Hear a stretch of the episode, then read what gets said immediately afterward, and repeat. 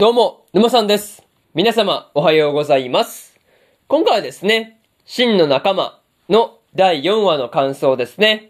こちら、語っていきますんで、気軽に聞いていってください。というわけで、早速ですね、感想の方、入っていこうと思うわけですが、スカウトされたというところで、レッドがですね、アルベールから、こう、パーティーに入らないか、まあ一応スカウトされていたわけなんですが、まあこの、レッドにね、こう、剣を突き出した時に駆けつけてくるリットがですね、めちゃめちゃ強くて、まあ結構、びっくりしたところではありましたね。そう。なかなかね、アルベールを、まあ一周したわけですからね。やっぱリット強えっていう感じではありましたね。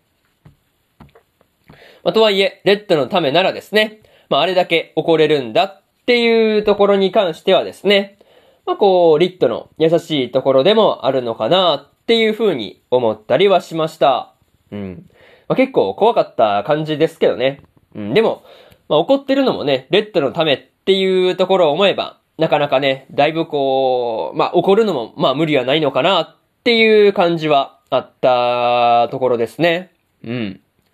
またね、こう、リットが冒険者を辞めて、レッドの薬草店で働いているっていうことにはですね、アルベールを含めて、ま、冒険者ですね、冒険者たちみんながですね、まあ、驚いていた感じではあったんですが、まあ、そんなリアクションをされるくらい、まあ、リットはですね、まあ、ゾルタンでも指折りの強さなん、強さなんだっていうところがですね、感じられたところではありますね。まあ何にせよ、こう、レッドの持つ銅の剣がですね、アウルベアを切ったっていうことにね、まあ気づいただけでも、まあアルベールはなかなかすごいなっていうことを思ったりはしました。うん。いや、なかなかね、そんなこう、一話の時の、あの、斬撃の傷ですよね。なんかあの傷でこう、銅の、なんかね、まあ銅の剣とかじゃないかっていう推測が、まあできるあたりが、やっぱりこう、熟練の冒険者感があって、やっぱすげえなっていう話なんですよね。そう。まあそういうところで、まず一つ目の感想である、スカウトされたというところ終わっておきます。でですね、次、二つ目の感想に入っていくんですが、小さなサウナというところで、レッドがですね、サウナに入りに行っていたわけなんですが、新しい公衆浴場ができたことで、まあ、お客さんがね、まあそっちに取られて減ってしまってるんだっていう話をですね、店主のおじいさんからですね、教えてもらったりしてました。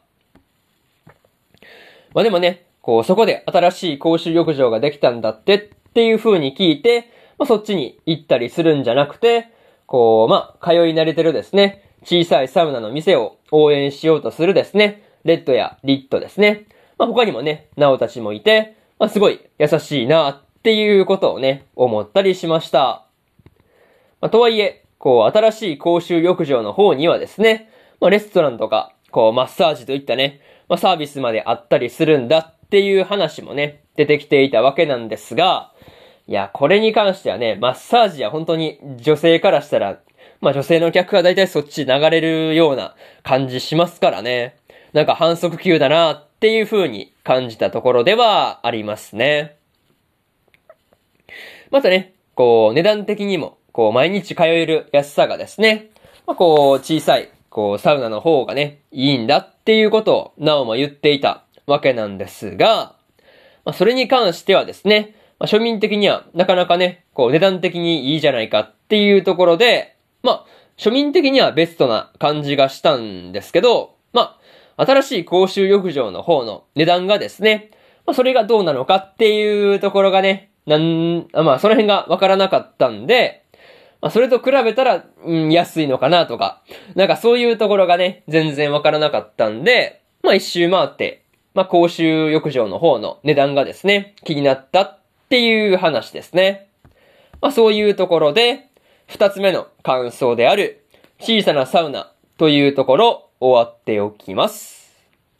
でですね、次、三つ目の感想に入っていくんですが、客が戻ってきたというところで、レッドがですね、煙領事の方法を提案したことで、サウナに客足が戻ってきていたわけなんですが、まあ、レッドとしてもね、サウナを続けてもらえるし、取引先も増えたから、全く文句のない感じに、こう、今回の、まあ、話がですね、収まって、だいぶほっとしたところではありますね。またね、レッドが煙領事のアイデアにですね、まあ、自画自、まあ、自画自賛していたところに、まあ、リットとナオがですね、サウナに入ってくるっていうところにはびっくりしたんですが、ナオがですね、レッドとリットをくっつけようとしてるっていうところがですね、まあ、こう目に見えてわかりやすかったんで、なんか微笑ましかったところではありますね。まあ、とはいえ、サウナの時の、まあ、リットが、まあ、こう、随分と積極的な感じだったんですが、まあ、それも見ていてね、ほっこりするところではありました。まあ、それと、後日談的なところでですね、まあ、レッドと、まあ、こう、あの、家具屋の店主とかね、まあ、こう、まあ、そういったメンバー3人でですね、こう、なんていうか、サウナに入りながらね、こう、我慢対決をしていたりしたわけなんですが、なんかね、そういうところとかも見ていて面白かったなというところではありましたね。まあ、そういうところとか、えー、そういうところとかで、えー、三つ目の感想である、客が戻ってきたというところ終わっておきます。でですね、最後にというパートに入っていくんですが、今回はですね、レッドがスカウトされたりとか、サウナの店にお客さんを戻したりとか、まあこう、そういったいろんなことをね、していたわけなんですが、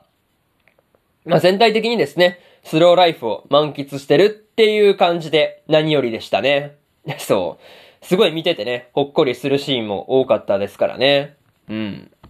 まあ、とはいえ、レッドがですね、順調にスローライフを送ってるのに対して、まあ、勇者パーティーの方はですね、レッドが抜けてしまったっていうことで、こう、パーティーがね、もう破綻しかけているところでしたね。そう。まあ、とりあえず、レッドを探しているダナンとか、ヤランドラらがですね、まあ、いつくらいにレッドのいるゾルタンにたどり着くのかっていうところで、まあ、気になるところではありますね。まあ、とりあえず、次回の話では、レッドとリットがですね、どんなスローライフを送るのかっていうところで、今から、今からね、楽しみなところですという話で、今回の真の仲間の第4話の感想ですね。